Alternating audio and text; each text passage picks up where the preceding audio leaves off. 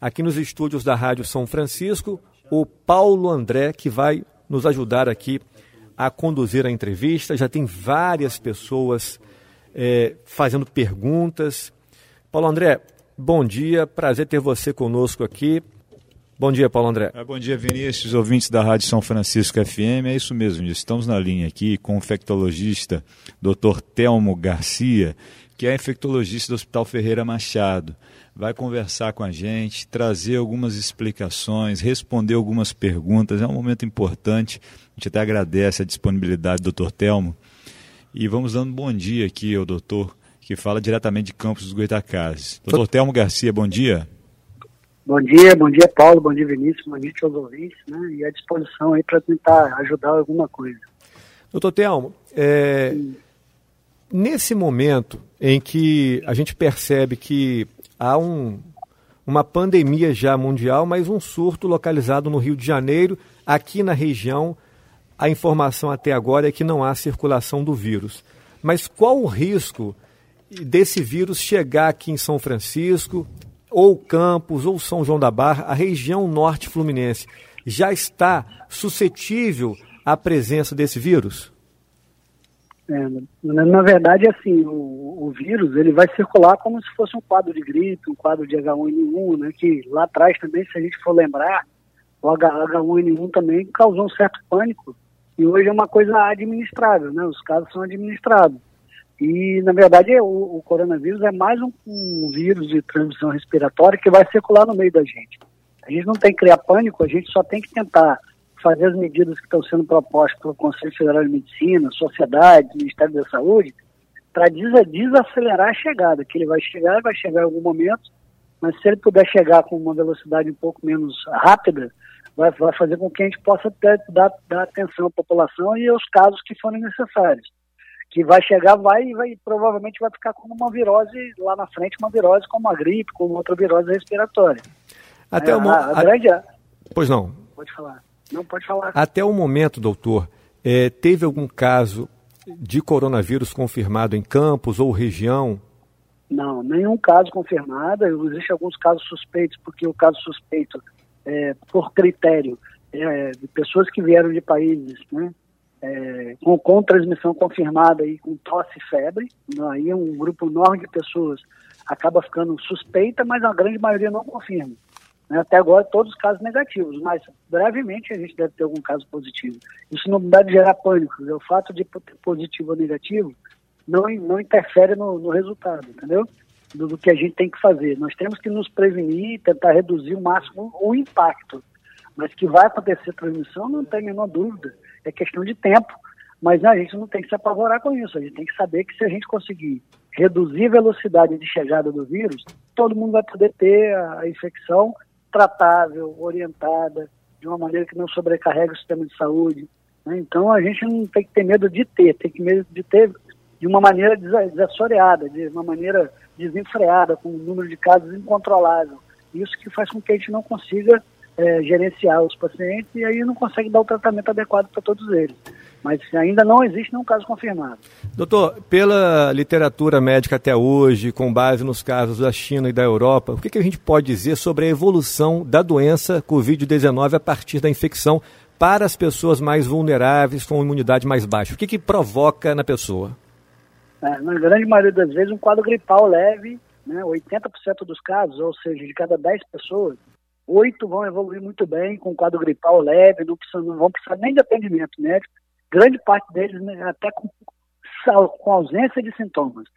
20% deles é, vão precisar de algum atendimento, alguma orientação, algum tratamento, e uma parte desses 20% que pode evoluir de forma grave.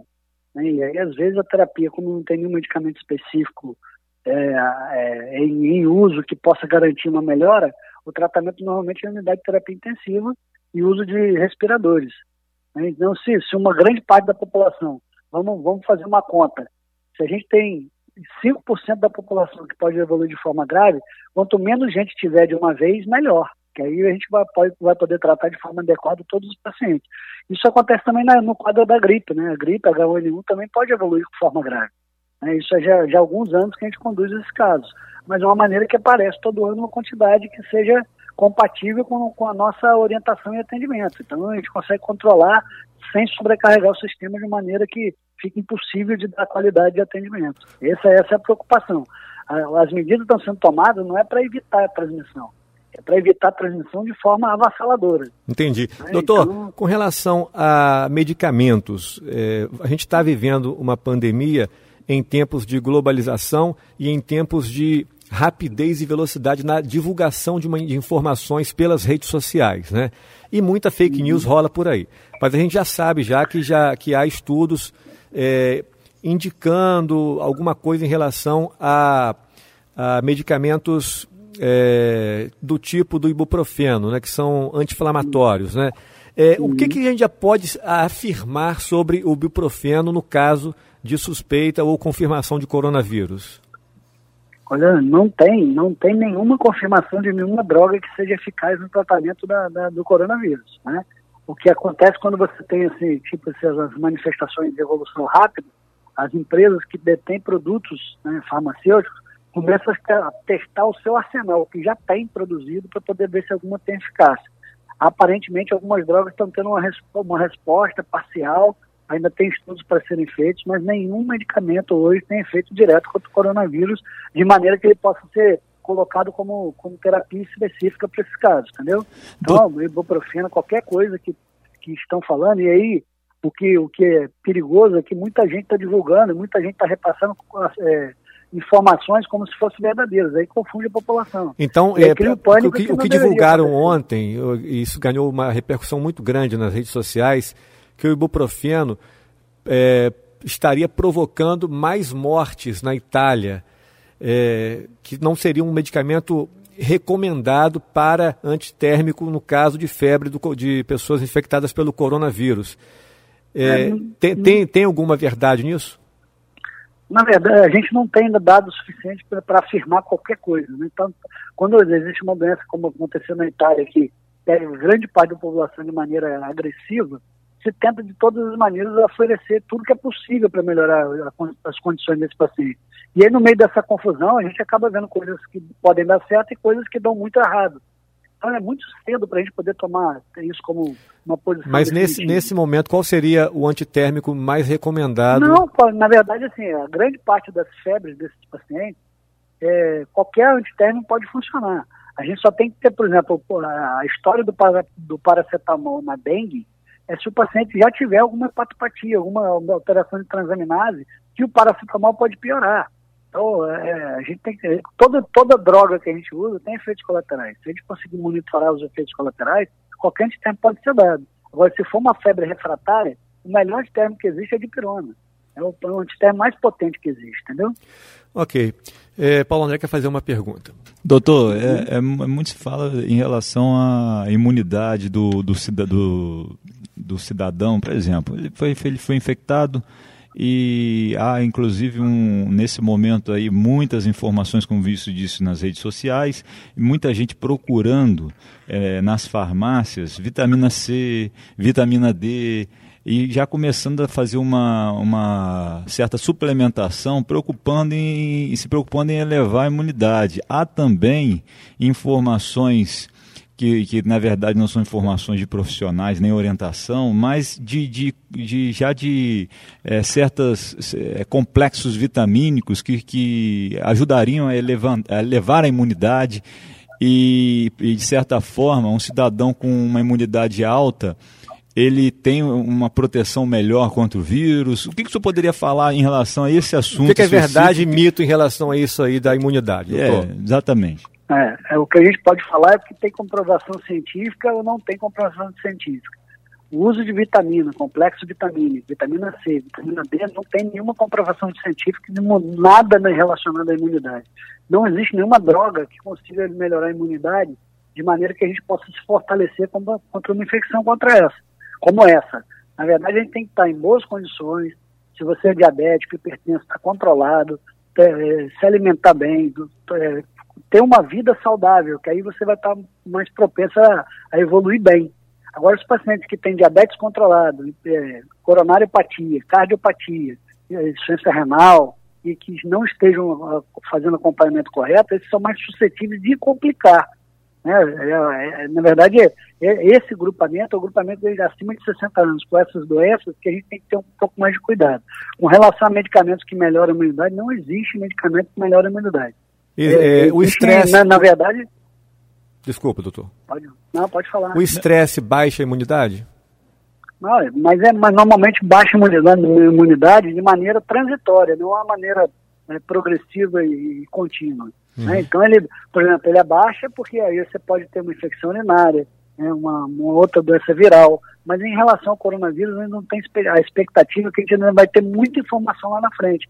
O máximo que a gente pode hoje afirmar é que as pacientes acima de 60 anos com comorbidade, cientificamente e comprovadamente, eles têm mais chance de complicar. Mas também não quer dizer que vão complicar. Essa Na busca verdade, hoje. Tiverem... Doutor, essa busca hoje por complexos vitamínicos, então, é, não é garantia de que a pessoa vai levar a sua imunidade. Então, é, pode, nenhuma, pode, ser nenhuma, até que, nenhuma. pode ser até que, dependendo do complexo vitamínico que, que administra, até piora a imunidade. Muito pelo contrário, a pessoa se sente protegida e deixa de fazer o que tem que fazer. Né? Isso é uma, uma, um desvio de, de foco que pode atrapalhar em vez de ajudar nenhuma comprovação científica que nenhum complexo vitamina faça você melhorar a imunidade. Isso não tem comprovação em lugar nenhum. Bom, vamos falar agora sobre o que a gente pode fazer então para a prevenção. É, álcool em gel, sabão e água. O que, que é mais eficaz você estando em casa? Porque muitas pessoas estão usando álcool em gel em demasia, estando em casa com água é. e sabão à, à disposição, né, doutor? É, isso é um equívoco, porque a água e sabão, nada substitui a lavagem da mão com água e sabão. O álcool gel para usar nos momentos que você não conseguir lavar a mão com água e sabão. Ele é transitório, ele é quando você estiver em trânsito, quando você estiver num lugar onde não tiver pia, sabão, água e sabão, para lavar a mão. Aí ele vai ter uma eficácia também transitória. Porque também não adianta passar álcool gel numa mão suja, né? numa mão que não está né, higienizada. E higienização só se faz com água e sabão. Então isso é uma coisa errada, quer dizer, é usar o álcool gel e deixar de lavar a mão. Usar máscara e não lavar a mão querer, querer não sair na rua e quando for sair na rua e voltar para casa, não lavar a mão. Então, mais importante é lavar a mão. É, os pacientes idosos, a gente tem recomendado ficar em, em, isolamento domiciliar, tentar diminuir o contato com outras pessoas, que aí a chance de transmissão diminui. A lavagem das mãos, uso de máscara, que é outra coisa que é, você não, você não consegue hoje no mercado encontrar nem máscara nem álcool gel para comprar, porque as pessoas estão comprando de forma desesperada sem nem saber como usar e quando usar. Né? Máscara cirúrgica só deve ser usada nos pacientes que têm chance de ter a doença. Né? E os profissionais da saúde vão usar, é, os, em alguns casos, essa, também essa máscara cirúrgica para atender os casos suspeitos que vão estar de máscara, máscara cirúrgica. Só isso. A maioria das pessoas não precisa usar máscara. Então, o que você tá, a gente está vendo hoje, gente na rua, gente na porta dos hospitais, todos usando máscara que não tem indicação nenhuma, entendeu? Bom, então a máscara não é indicada para quem não apresenta sintomas da doença, né? Sim, não, é, não tem nenhum motivo para usar máscara, até porque a gente usa máscara pro, na época do coronavírus e não usa o resto do ano, onde tem outros doenças transmitidas, transmitidas por via oral também. Doutor, a gente abriu para perguntas dos ouvintes e vamos à primeira pergunta aqui via WhatsApp, tá? É um áudio, vamos colocar no ar esse áudio.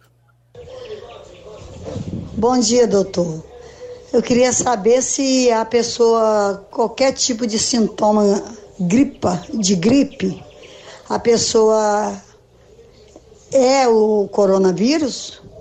Que é a época, já está chegando o inverno, né? É verdade. A pergunta dela então é a seguinte: qualquer pessoa hum. que tenha sintomas de gripe é, é para levantar o, um alerta de que pode estar tá com coronavírus?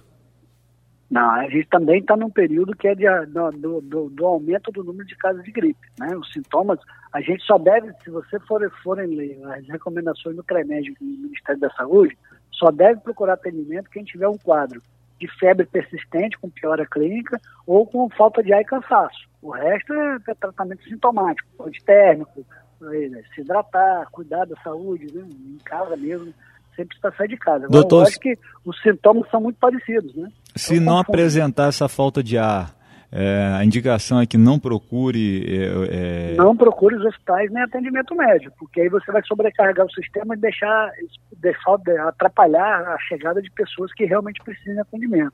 Então, a grande maioria das gripes, ninguém procura médico, ninguém procura hospital para ser, ser atendido, porque ela evolui bem e muitas vezes com tratamento antitérmico, hidratação, se alimentando bem, é, o quadro em dois, três dias melhora. Mas melhora. nesse momento de pandemia, então a recomendação seria a seguinte: estou com sintomas de uma gripe, não apresentei falta de ar, não é uma forma grave da doença. Devo ficar em casa em isolamento social? Sim, esse é o ideal, né? Porque você diminui, diminui mesmo que seja até o outro quadro gripal, não seja a gripe do coronavírus, seria a gripe H1N1, você também diminui a circulação dessa, dessa doença que acaba atrapalhando o diagnóstico do coronavírus. Doutor, então, uma pergunta que chegou de uma ouvinte aqui. Ajuda... Hum. Perdão, uma coisa que ajuda, pode concluir. Não, não, é na verdade o isolamento social é aquela história, né? Ela também ajuda a desacelerar a velocidade de transmissão. Né? Então é, ela deve ser usada nesse momento de pico. O Davidson de Santa Clara pergunta o que, que é mais perigoso para a saúde do ser humano, coronavírus ou as arboviroses, como dengue, chikungunya e zika? É, a gente tem uma, uma, uma, expectativa que vai ter muito caso de, de já está tendo alguns anos já o caso de, de chikungunya, e a, a probabilidade de ter no, nova circulação de um grande número de casos de dengue é muito grande. E proporcionalmente, a, na nossa história, a dengue mata mais do que o coronavírus. Né? Então, e o mosquito a gente pode combater de alguma forma. Né? Agora, assim, qual que é mais grave vai depender da, da incidência, da nossa resposta, que a gente, a gente também não sabe a, resposta da população brasileira perante esse vírus. Né? Isso é, às vezes muda de país para país. Você vê a diferença da Itália para a China, da China para a Coreia. Então, essas, as evoluções podem ser diferentes de acordo com, a, com, com, o contato com o ser humano daquela região, entendeu? Doutor Thelma, Eva de Santa Clara tem dois filhos, é, um já teve tuberculose, já foi curado, e o outro está com chikungunya e está em tratamento. Em função dessas doenças, eles têm imunidade baixa na avaliação do na, senhor? Na, na, na, tuberculose, não. A tuberculose já tratada, curada, já está resolvido. Mas a chikungunya, dependendo se ainda está em uso de corticóide, que é a grande parte dos tratamentos de chikungunya é, é em cima do uso do, da corticoterapia. E aí esses casos podem fazer imunodepressão. Entendeu? Ok. É, tem mais uma pergunta aqui, via áudio, Paulo André. Tem a pergunta da Franciedna, que é lá de Guaxindiba. Ela diz o seguinte, doutor Telmo, caso a pessoa esteja com sintomas sem possibilidade de ficar em casa, qual o procedimento a ser tomado? E tem kit para fazer o diagnóstico suficiente para toda a população? Melhorando a pergunta, quem é, tem indicação para fazer o teste do coronavírus?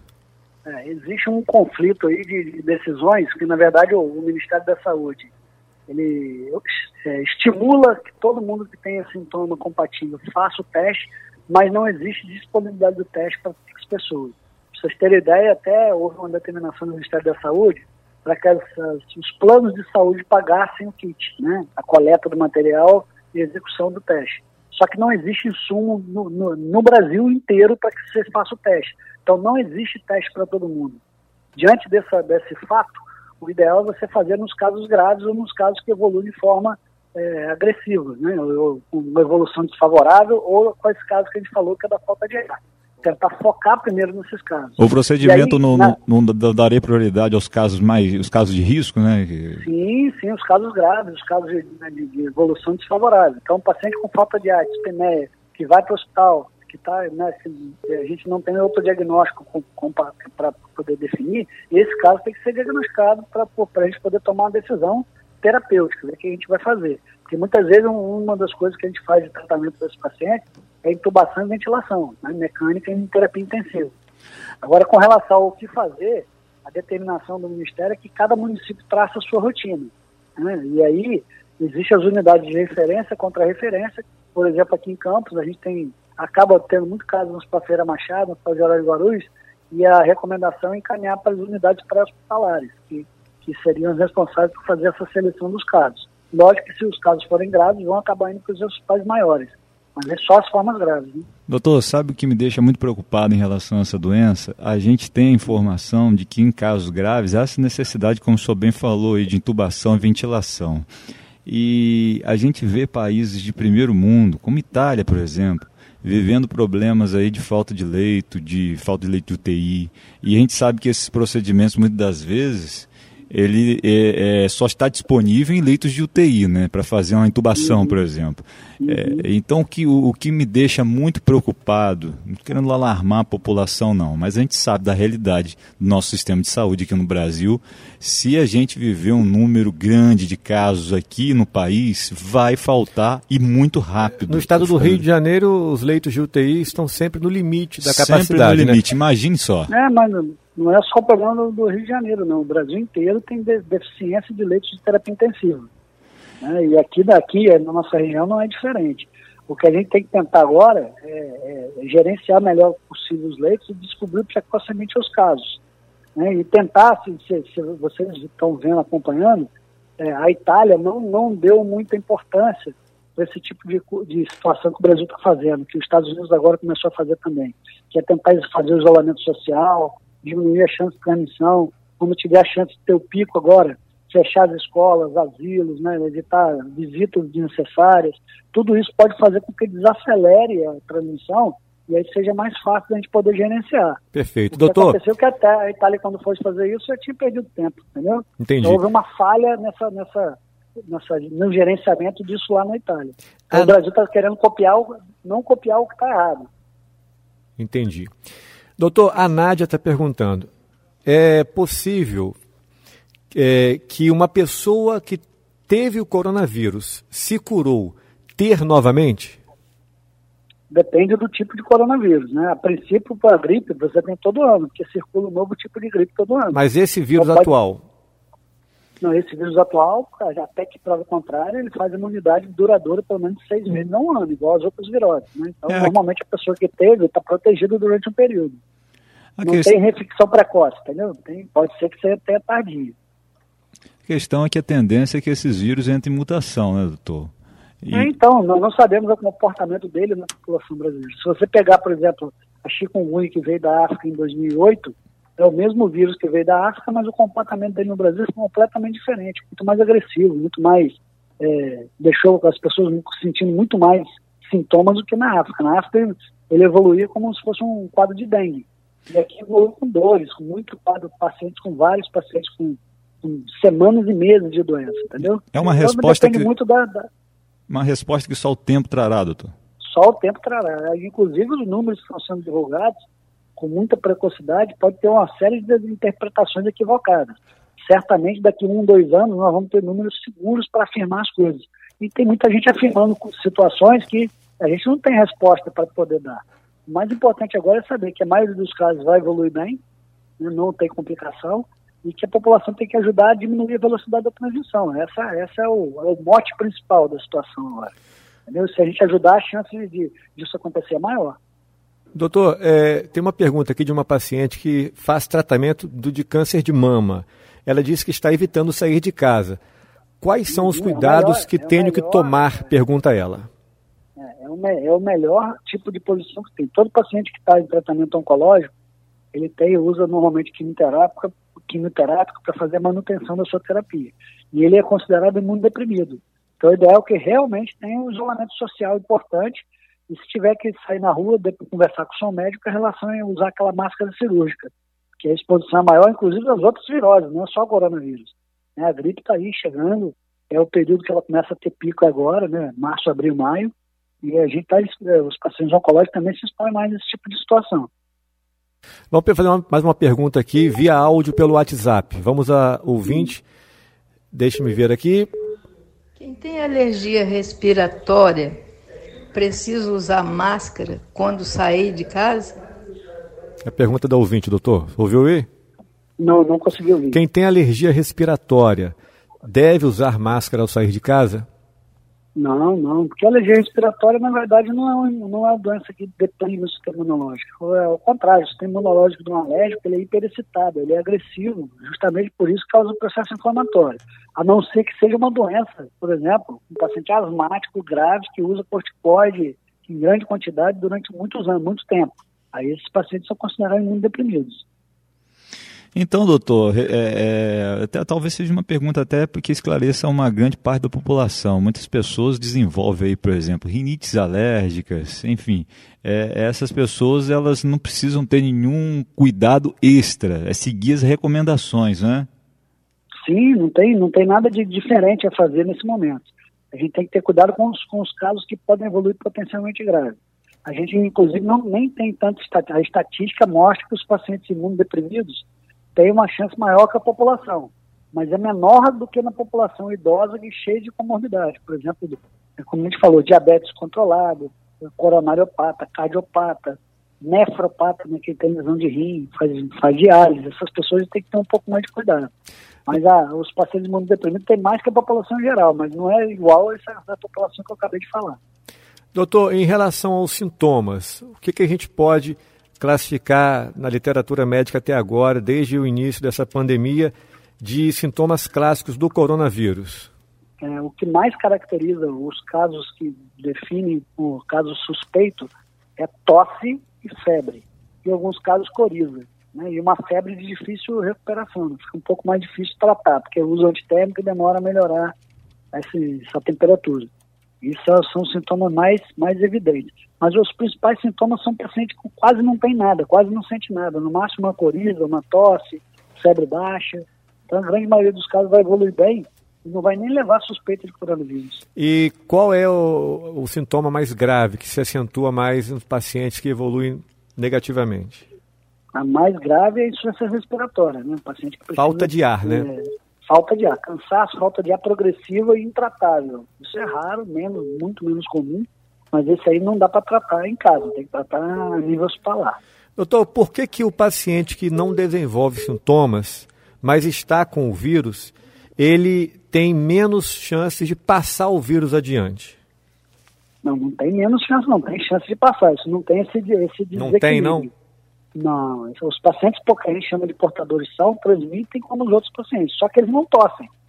O fato de não tossir né, diminui a chance de transmissão, mas eles têm possibilidade de transmissão também. Perfeito. É, o problema é que quem está sintomático, ele tosse e as gotículas vão sendo eliminadas no, no, no ambiente.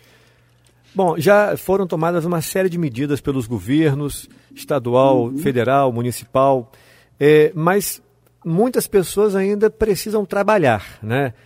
Como uhum. fazer no transporte público? Entrou numa van, entrou no ônibus, no metrô, seja lá qual for o transporte, onde há uma grande aglomeração de pessoas, inevitavelmente isso está acontecendo todos os dias, mesmo com a pandemia. Né? O que, que o senhor uhum. poderia deixar de orientação para as pessoas se precaver nesse momento? É, o mais importante de tudo é quem tem os sintomas respiratórios, né, na auto se proteger na hora da tosse, se não tiver um pano, para botar na frente do rosto, usar, tossir, espirrar no, na, na, na, dobra do braço, né, próximo ao cotovelo, que isso diminui a eliminação de, de secreção. E sempre tentando, dentro do possível, tentar lavar a mão, porque a grande parte da transmissão não é pela gotícula em cima da gente, é pelo, pela mão contaminada. Né? Então, o fato de lavar a mão com água e sabão comum já reduz muito a chance de transmissão. Agora, nós não vamos ser é, é incoerente dizer que ninguém vai pegar, não existe, vai todo mundo pegar em algum momento da vida. Porque o coronavírus, a tendência dele é evoluir depois como quadro gripal comum, como, como foi o H1N1, como é o outro, são outros vírus da gripe. Ele vai atenuar lá na frente, mas agora a gente tem que tentar proteger conhecendo as formas de transmissão. Dentro da van lotada, dentro do ônibus lotado, fica difícil você evitar 100%, mas a, a gente espera que tenha muito mais postura de quem está com sintoma respiratório, que às vezes nem é coronavírus, mas que ele não tussa em cima das pessoas, que ele não espirre em cima das pessoas, que as pessoas que estão com sintomas também lavem as mãos, entendeu? Isso diminui a, a circulação do vírus. É a única forma da gente realmente proteger agora. Não tem como as pessoas deixarem de trabalhar, porque tem que trabalhar, e a gente conhecendo as formas de transmissão, a gente reduz a chance, mas não elimina 100%. E existe a chance de, nos próximos seis meses, um ano, surgir, né, se a gente tiver a sorte do jeito da velocidade, tem mais de 20 países trabalhando pela vacina, de realmente a vacina ficar disponível. Doutor, o senhor é, já deixou claro para a gente, a gente já tinha algumas informações acerca de que o problema mais grave era realmente a questão da insuficiência respiratória.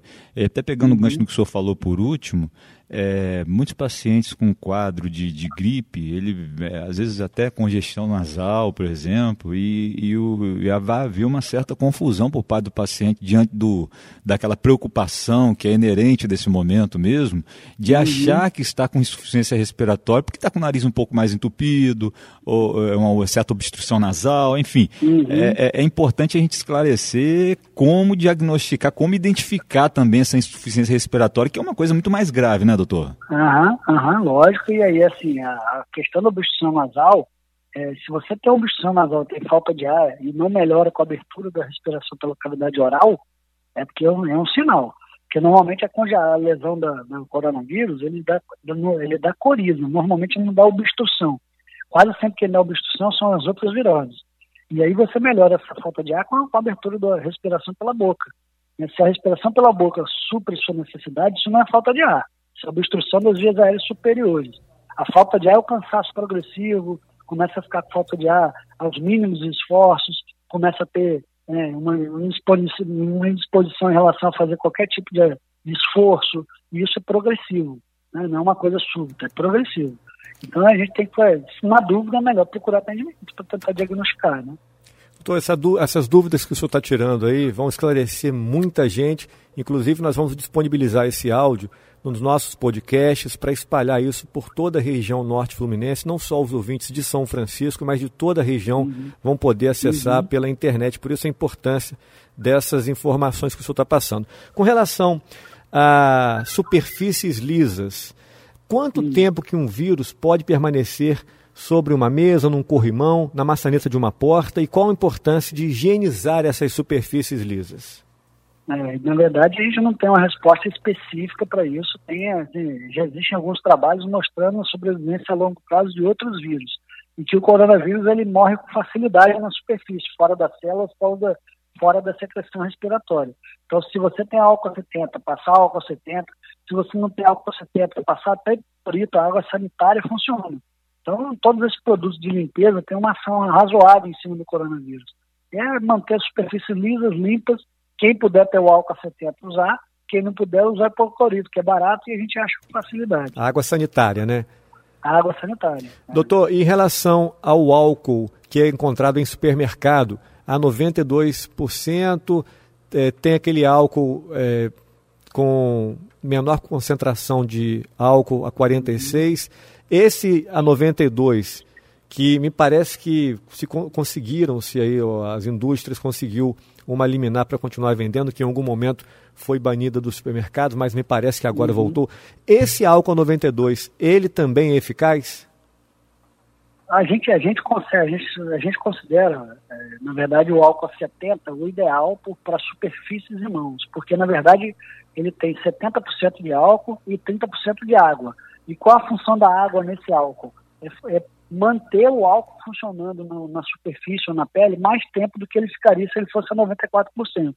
Então, o álcool 94% evapora mais rápido e aí reduz a sua eficácia. Também o álcool lá, 46%, que é o que a gente mais encontra no supermercado, a concentração de água é muito grande. E aí também perde eficácia. O álcool que tem mais competência para fazer essa antisepsia é o álcool 70. Se você consegue comprar o de 94%, 96%, é só botar 20% de água. Né? Então, é, é 8 para 2, né? Na verdade, se você botar 100 ml, você bota 80 ml desse álcool, 20 ml de água, você está fazendo álcool 70 em casa mesmo. Uma boa dica, né, doutor? Uma excelente dica. Isso, é simples, né? Pois não, tá Paulo André. Chega mais uma pergunta de um ouvinte aqui, é, em relação aos riscos para quem está grávida. A mulher grávida é, é preocupada em contrair o coronavírus. Poderia trazer algum problema para o bebê? Ainda é cedo para trazer alguma informação precisa em relação a esse assunto, doutor? Na verdade, a gente também não tem nenhum dado sobre isso. A gente é, não, não, se sabe por quê, mas as grávidas e crianças não têm tanta incidência na transmissão. A princípio, a notícia é boa para essa população, né, que é o H1N1 nas grávidas, evolui de forma mais agressiva. E no coronavírus, aparentemente, as gestantes e crianças estão evoluindo muito bem quando pegam né? E aí é, deixa a gente um pouco mais tranquilo. Então não tem nenhuma recomendação específica, não existe nenhum relato de malformação ainda, nenhum caso importante de, de, complicação da gravidez por causa da, do coronavírus. Doutor, os pais ficam muito preocupados com os filhos. É natural, né? Ver uma criança doente parte o coração de qualquer pai. É, por que, que as crianças não estão evoluindo com sintomas mais graves é, e por que só os, os, os mais idosos apresentam uma forma mais grave. Só tem informação se na Itália ou na China crianças também ficaram com a forma grave. Fala um pouquinho sobre o que é verdade aí até agora que já se sabe em relação às crianças. É, o que se sabe é que nas, nas crianças ou adultos jovens, a, a, a taxa de complicação é menor do que 1%. E nos pacientes acima de 60 anos, em alguns lugares, está chegando a 15% a 18%. Então, a incidência de complicação nessas faixas etárias é bem menor do que, do que nas outras doenças virais. E não se tem uma explicação ainda definida por isso, né, para isso, é, com explicação científica. O que se sabe é que estatisticamente está evoluindo dessa forma. Então, isso é uma boa notícia, porque as doenças virais tipo H1N1, as outras doenças virais que a gente teve contato, os extremos da idade eram os que preocupavam. As, as crianças muito novinhas né, e os adultos acima de 60, 70 anos. Hoje tá, a doença está quase que se, se, as complicações estão quase que se limitando a essa faixa etária acima de 60 anos. As crianças e grávidas estão ficando menos de 1% de complicação. Isso é uma excelente notícia, mas não existe explicação científica ainda para isso. Lembra que a gente falou, toda doença viral, o comportamento evolutivo dela, a, como que ela vai se manifestar, tem a ver também com o organismo ao qual ele está infectando. Então, se o paciente já tem uma doença de base, a chance dele complicar é maior. Não é só a idade, é porque as pessoas de maior idade têm já outras doenças. Então, soma-se essas doenças e a idade, e aí junto com o coronavírus, a chance, a chance de complicar, estatisticamente, está mais elevada. Né? Mas não existe ainda uma, uma explicação para isso nesse momento. Doutor, em relação a. Eu não sei se eu poderia falar sobre esse caso específico, o senhor na condição de infectologista que trabalha no Ferreira Machado, é, mas preservando os nomes dos pacientes, nós tivemos um caso recente de 11 petroleiros que desembarcaram em Campos, um deles com sintomas, eh, e aí os outros fizeram também eh, uma. teriam feito um teste para o coronavírus, eu não sei se fizeram. Eh, já tem alguma definição em relação a esse caso dos trabalhadores que desembarcaram de plataforma de petróleo? Mas até onde a gente tem informação, porque na verdade a informação sobre esses casos deveria ser dada por quem, o ideal seria dado por quem está acompanhando, né? Mas na verdade a gente sabe isso de forma indireta, que todos eles já estão nas suas residências, fazendo isolamento social e aguardando resultados. Mas é todos é fizeram o teste? acredito que sim, eu não vou, eu não vou ter como te afirmar isso, mas se todos eles tinham sintomas e viajaram juntos, vieram da mesma região, estiveram no mesmo ambiente, o ideal é que todos eles façam teste mas todos eles, até que a gente tem informação, já estão em casa aguardando, fazendo isolamento social. Inclusive Ou ontem. quarentena de acordo com o caso. Né? Inclusive ontem, é, uma, um ouvinte, o Dudu, que trabalha embarcado em plataforma de petróleo, ele disse que os trabalhadores estão muito preocupados, porque vêm trabalhadores de todas as partes do país, eles pegam voos em vários aeroportos, L pontos, é, e, enfim, é, é uma aglomeração de pessoas num ambiente reduzido, que é uma plataforma de petróleo, e pessoas que vêm de várias partes do país. É uma atividade de, de risco para a, contrair a doença Covid-19? É... sim, sim, porque na verdade eles ficam confinados né, em ambientes mais fechados, circulação menor. É, se você entrar nesse lugar com uma pessoa com sintoma, a chance de transmitir é maior, aumenta a chance de transmissão. Né? Mas isso não, é, não equivale dizer que vão evoluir de forma grave. É aquilo que a gente está falando. Grande parte da população vai ter em algum momento coronavírus. O que a gente não pode ter é um, é uma, uma, uma um número é, excessivo de casos. Alô, doutor. Bom, por um momento aqui a gente perdeu. Ah, falhou, falhou, falhou, a ligação. Falhou. Pois não, retornamos, verdade, doutor. É, qualquer lugar de confinamento, é, presídio, asilo, creche, colégio, é, a própria é, plataforma da, Petrobras, são lugares onde a chance de você, um infectado, transmitir para outras pessoas mais fácil, porque você não tem circulação do ar adequada, você mantém a pessoa em contato muito tempo com as outras pessoas. Então o risco existe. Mas daí a transformar isso num pânico generalizado, não. Olha, deixar à disposição da população aí, a gente está aqui já caminhando para mais de, de 30 minutos de entrevista, mas é, informar a população que, que, se quiser fazer alguma pergunta ainda há tempo, mas que se, sejam rápidos aí pelo 99915 2187 via WhatsApp, tá? Doutor, repetindo relação... 99915 2187. Rapidamente aqui, Vinícius, só é para atender uma, uma pergunta também, e é um assunto que nos preocupa. É, há, há, algumas informações, inclusive na grande mídia, dando conta doutor, do, das complicações pulmonares, da, das sequelas em, após a doença, após a recuperação. Alguns pacientes é, tiveram aí algumas complicações pulmonares registradas, danos severos, inclusive. Senhor tem alguma informação em relação a isso? É, a doença, a doença é, faz um, um, processo inflamatório no pulmão que, dependendo da intensidade, realmente pode levar a uma sequela definitiva. Né? Mas a gente não tem dados suficientes para poder afirmar isso. Lógico que todo paciente que tem uma forma grave, ele entra numa fase de recuperação que pode ser parcial ou completa. Não dá para afirmar isso, entendeu? A ouvinte Juliana diz que é portadora de lupus. Lupus é uma doença que baixa muito a imunidade, né, doutor? Se tiver usando corticoide. Então, ou, se estiver usando corticoide, o mais indicado é ficar é. em casa, né? Bom, o é, tenta, tente tentar diminuir o contato máximo com as pessoas nesse momento. É, Se estiver usando imunossupressor, né? Corticoide ou outro imunossupressor. Se tiver sem tratamento nenhum, não tem nenhuma imunossupressão. Perfeito. É, quarentena.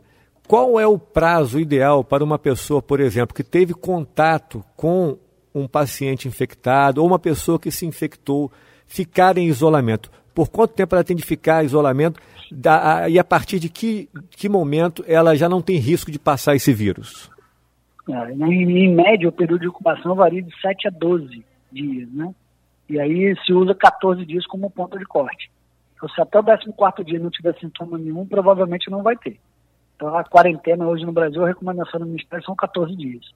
Muitas pessoas a, ah, associam ao 40 dias, mas isso é, isso é um exagero. Não, não, é porque é isso. É, isso é histórico, né? O nome quarentena vem realmente de 40 dias, porque não se sabia, né? uhum. né? não tem, tem, em tempos anteriores, qual é o período de ocupação das doenças. Aí usava esse nome quarentena, porque realmente faz, usava um ponto de corte de 40 dias de isolamento, e isso depois foi, usou, o nome ficou meio que é, é, clássico, né? Mas é, a quarentena pode ser feita de, de, de acordo com o período de incubação das doenças. Doutor, o governador do Rio está fazendo uma previsão pessimista. O senhor, na condição de médico, o senhor acredita que a gente vai enfrentar problemas como a Itália enfrentou? Olha, isso é uma incógnita, né? Não, não, não, nós não temos essa resposta para dar. O fato é que lá na Itália só houve uma contribuição efetiva da população quando a população começou a ser multada para seguir as recomendações. E a gente viu nos últimos, nos últimos dias né, as recomendações todas já definidas, todo mundo falando sobre o assunto, e as praias lotadas, shoppings lotados, reuniões variadas em vários, em vários locais. Então não adianta a gente falar, a pessoa entrar em pânico e fazer o contrário do que está recomendado. É isso que está acontecendo com o nosso país, como sempre acontece. Nosso país não é um país organizado do ponto de vista é, de seguir recomendações. Então isso é assustador, né? Então você faz uma recomendação, a pessoa ela entra em pânico para pegar uma van, mas vai numa festa, num churrasco cheio de gente. Então é uma, é, a gente tem que ter uma postura, tem que mudar a postura nesse momento. Esse é, é o que a gente considera como o adequado. Agora, é, é, na verdade, eu acho que a posição dele é e que vai acontecer a punição, vai acontecer. O que a gente tem obrigação é tentar desacelerar ela para que a gente possa ter condição de tratar quem fica doente de forma mais grave. E a população, para isso, a população tem que contribuir. Né? Não são os governos, são, é, são as pessoas. Perfeito. É uma ouvinte pergunta.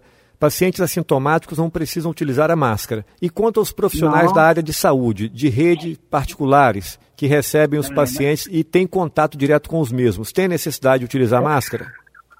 Se tiver contato com caso suspeito ou confirmado de coronavírus. A equipe aí tem a, das decisões das equipes, como que elas vão ter é, posicionamento perante isso. Né? Existem alguns critérios, algumas técnicas que são usadas de, e as rotinas já estão todas estabelecidas.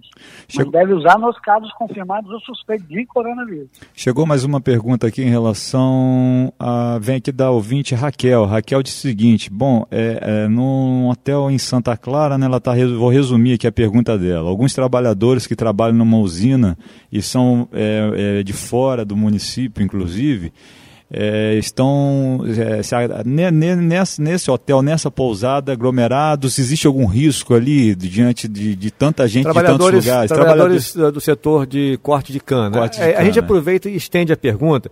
Alguns municípios estão adotando medidas de restringir a entrada de pessoas, como Arraial do Cabo, Búzios, ônibus de turismo, enfim, pessoas que estão vindo de fora para os municípios onde não há casos suspeitos É, a medida é, que os municípios estão adotando é indicada? Qual o risco dessas pessoas trazerem esse vírus? É, todas essas medidas elas podem ou não ter impacto. O fato é que a gente não tem certeza da, da, da, da na verdade, da eficácia delas. A gente precisa tentar diminuir a circulação de pessoas e tentar diminuir a aglomeração de pessoas que facilitaria a transmissão das doenças virais, inclusive do coronavírus. Uma entrevista muito boa, que a gente agradece muito. Os médicos de todo o país estão tendo essa conscientização, principalmente os infectologistas que estão sendo procurados pela imprensa, de auxiliar com informações, informações precisas e que é, muitas das vezes desmentem as fake news. Né? Nada melhor do que uma informação verdadeira de um profissional que se dedica nessa área da infectologia ou epidemiologia. E esses profissionais estão tendo né, uma enorme paciência para atender a imprensa, dando todos os detalhes sobre o coronavírus. Vai ficar aqui o registro do nosso agradecimento ao doutor Telmo Garcia.